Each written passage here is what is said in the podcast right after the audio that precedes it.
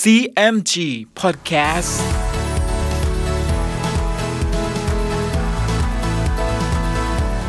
สวัสดีครับคุณผู้ฟัง ขอต้อนรับเข้าสู่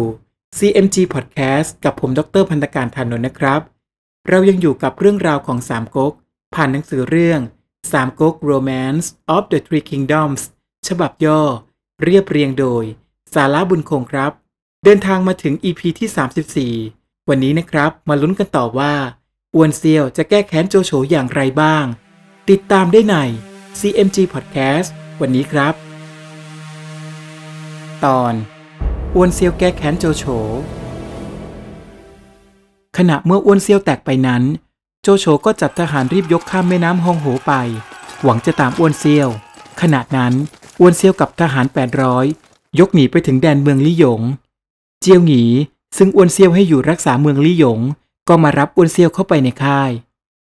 อ้วนเซียวซ่องสมทหารอยู่ที่เมืองลี่หยงได้มากแล้ว คิดจะยกไปรบโจโฉ จึงยกออกจากค่ายลี่หยง จะไปเมืองกีจิว๋ว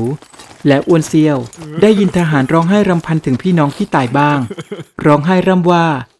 แม้นายเราฟังคำเตียนห้องว่ากล่าวแล้ว ไหนเลยจะได้รับความเดือดร้อนถึงเพียงนี้ อ้วนเซียวได้ฟังดังนั้นก็คิดว่า ซึ่งเราจะกลับไปเมืองกีจิ๋วนั้น ก็อายแก่เตียนห้องเป็นอันมาก แต่จำจะไปให้ถึงก่อน จะได้คิดการแก้แค้นโจโฉครั้นเดินทางต่อไปอ้วนเซียวก็พบคองกี ซึ่งเป็นที่ปรึกษาขี่ม้าพาทหารมาอ้วนเซียวจึงว่าแก่ฮองกีว่า เราไปทำศึกครั้งนี้เสียทีโจโฉ เพราะเหตุว่าเราไม่ได้ฟังคำเตียนห้องห้าม ซึ่งเราจะกลับไปเมืองบัดนี้ ให้คิดอายเตียนห้องนักฮองกีจึงแกล้งยุยงว่า เตียนห้องซึ่งต้องจำอยู่ในคุกนั้น รู้ว่าท่านแพ้โจโฉมา ก็ตบมือหัวเราะ แล้วว่าที่ท่านต้องปราชัยเช่นนี้ เพราะไม่ฟังคำเตียนห้องอ้วนเซียวได้ฟังดังนั้นก็โกรธ จึงเอากระบี่นั้นส่งให้ทหาร และสั่งว่าให้ไปฆ่าเตียนห้อง ทหารก็รับเอากระบี่นั้นไป แล้วไปกระทำการตามที่อ้วนเซียวสั่ง และชาวเมืองรู้ว่าเตียนห้องตาย ก็ชวนกันร้องไห้สงสารเตียนห้อง ว่ามีความสัตย์ซื่อเป็นอย่างมาก ฝ่ายอ้วนเซียวครั้นมาถึงเมืองกิจิว๋วก็มีความทุกข์ร้อน สติฟั่นเฟือนไปด้วยเสียทัพมา มิได้ออกว่าราชการ ฝ่ายนางเล่าชื่อผู้เป็นภรรยา เห็นอ้วนเซียวไม่สบายเช่นนี้ จึงเข้าไปว่าแก่อ้วนเซียวว่า ตัวท่านป่วยเช่นนี้ และบุตรของท่านสามคน อ้วนถามผู้พี่ ก็ไปรักษาเมืองเซียงจิว๋วอ้วนฮีไปรักษาเมืองอิวจิว๋วยังแต่อ้วนทรงซึ่งเป็นบุตรข้าพเจ้า ท่านจงพิเคราะห์ดูว่า ผู้ใดจะมีสติปัญญา จงให้ว่าราชการเมืองไปพลางกว่าท่านจะหายป่วยอ้วนเซียวได้ฟังดังนั้น ก็ปรึกษากับที่ปรึกษาทั้งปวง แต่ความเห็นยังแตกออกเป็นสองฝั่ง ในตอนนั้นเอง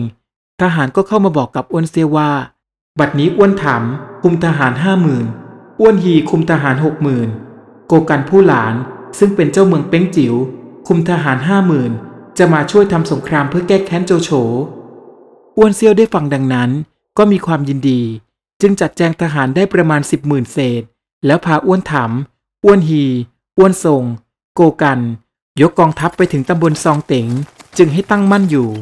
ฝ่ายโจโฉซึ่งตั้งมั่นอยู่ริมแม่น้ำฮองโห เมื่อได้รู้กิตติศัพท์ว่าอ้วนเซียว ยกกองทัพมาทั้งสี่หัวเมือง ทหารนั้นประมาณ 30หมื่นตั้งอยู่ตำบลซองเต๋งโจโฉก็เกณฑ์ทหาร แล้วยกไปตั้งประชิดค่ายอ้วนเซียว อ้วนทรงบุตรอ้วนเซียว ก็ขับม้ารำกระบี่สองมือออกมารบ ส่วนทางฝ่ายโจโฉนั้น สูหวน ซึ่งเป็นทหารรองซี่หลง ก็ขับม้ารำทวนออกไปรบกับอ้วนทรง สองขุนศึกต่อสู้กันได้สามเพลง อ้วนทรงทำทีชักม้าถอยหนี สูหวนไม่รู้กล ก็ชักม้าไล่ตามไป อ้วนทรงเห็นได้ที ก็เอาเกาทันยิงถูกจากสูสูหวนตกม้าตาย อ้วนเซียวเห็นดังนั้นก็มีใจกำเริบ จึงขับทหารเข้ารบพุ่งหักหานเป็นสามารถ ฝ่ายทหารโจโฉรบต้านทานไว้ได้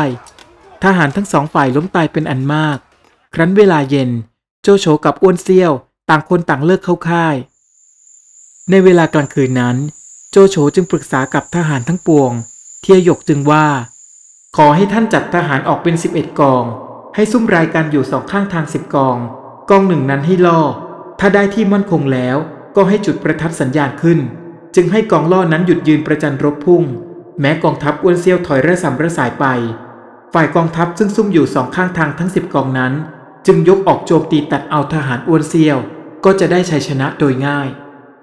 โจโฉเห็นชอบด้วย จึงจัดการวางกำลังทหารไปตามที่เทียหยกแนะนำแล้วโจโฉก็สั่งเขาทูให้คุมทหารเป็นกองล่อ ถ้าเห็นทหารอ้วนเซี่ยวยกออกมารบพุ่ง ท่านจงพาทหารถอยมา เราก็จะทิ้งค่าเสีย เขาทูก็คุมทหารไปตามที่โจโฉสั่ง ฝ่ายอ้วนเซี่ยวได้ยินทหารโจโฉโห่ร้องเข้ามาปล้นค่าย ก็เกณฑ์ทหารออกไปรบพุ่งเป็นสามารถ โจโฉเห็นดังนั้น ก็พาทหารเข้าบรรจบกับเขาทู แล้วถอยทัพไปอ้วนเซี่ยวเห็นดังนั้น ก็เร่งขับทหารตามไป จะใกล้ถึงแม่น้ำฮองโห พอสว่างขึ้นโจโฉก็จุดประทัดสัญญาณ แล้วร้องประกาศแก่ทหารทั้งปวงว่า เหตุใดจึงไม่ยืนรบ จะถอยไปถึงไหน จะพอใจจมน้ำตายหรือ ทหารทั้งปวงได้ฟังโจโฉร้องมาดังนั้น กลัวจะจมน้ำตาย ก็ชวนกันกลับหน้า ยืนรบพุ่งต้านทานอยู่เป็นสามารถ ข้าทูจึงขับม้ารำทวน เข้าไล่ฆ่าฟันทหารเลวล้มตายเป็นอันมาก ทหารอ้วนเซียวต้านทานมิได้ ก็แตกระสำระสายอ้วนเซียวเห็นดังนั้น ก็พาบุตรทั้งสามคน กับหลานและทหารทั้งปวง แตกพ่ายหนี โจโฉเห็นได้ที ก็ขับทหารรุกไล่ไป เมื่ออ้วนเซียวแตกมาเช่นนี้ กองซุ่มทั้งสิบกองของโจโฉก็บุกเข้าโจมตีกองทัพของอ้วนเซียวไปตามทาง จนกระทั่งนายทหารของอ้วนเซียว ถูกสังหารไปเป็นอันมาก อ้วนเซี่ยวครั้นหนีมาพ้น เห็นอ้วนฮีผู้บุตรกับโกกันผู้หลานนั้น ถูกเกาทันแลอาวุธเป็นหลายแห่ง อ้วนเซี่ยวก็กอดบุตรกับหลานร้องไห้จนสลบไป ทหารทั้งปวงเห็นดังนั้นก็ตกใจช่วยกันแก้ไขฟื้นขึ้น ในขณะนั้นอ้วนเซี่ยวมีความแค้นเป็นอันมาก จนอาเจียนโลหิตออกมา ครั้นได้สติก็ถอนใจใหญ่แล้วว่า แต่เราเกิดมาจะมีความทุกข์และความแค้นเหมือนครั้งนี้หาไม่ได้ อันชีวิตเราครั้งนี้เห็นจะไม่รอดแล้ว บุตรและหลานเราจงพากันกลับไปเมือง แล้วเร่งคิดอ่านซ่องสุมทหาร ยกไปกำจัดโจโฉเสียให้หายความแค้นเราจงได้ แล้วอ้วนเซียวก็ให้อ้วนทำกับกัวเต๋าซินเบ้งไปอยู่รักษาเมืองเซียงจิ๋วให้อ้วนฮีกลับไปเมืองอิวจิ๋วโกกันกลับไปเมืองเป้งจิ๋วจากนั้นก็พาอ้วนส่งกับทหารที่เหลือกลับไปเมืองกีจิ๋วแต่อ้วนเซียวนั้นป่วยอยู่ จึงสั่งให้อ้วนส่งให้ว่าราชการเมือง ให้สิมโพย ฮองกีเป็นผู้ช่วยราชการ ฝ่ายโจโฉครั้นมีชัยชนะแก่อ้วนเซียวเป็นคำรบสอง จึงให้ซ่องสมเกลี้ยกล่อมทหารอ้วนเซียวมาเป็นพวกได้เป็นอันมาก แล้วโจโฉก็แต่งทหารไปสอดแนมในเมืองกิจิว๋วจึงได้รู้ว่าอ้วนเซียวป่วยอยู่ แต่อ้วนทรงก็เกณฑ์ทหารขึ้นรักษาหน้าที่บนเชิงเทินไว้อย่างมั่นคง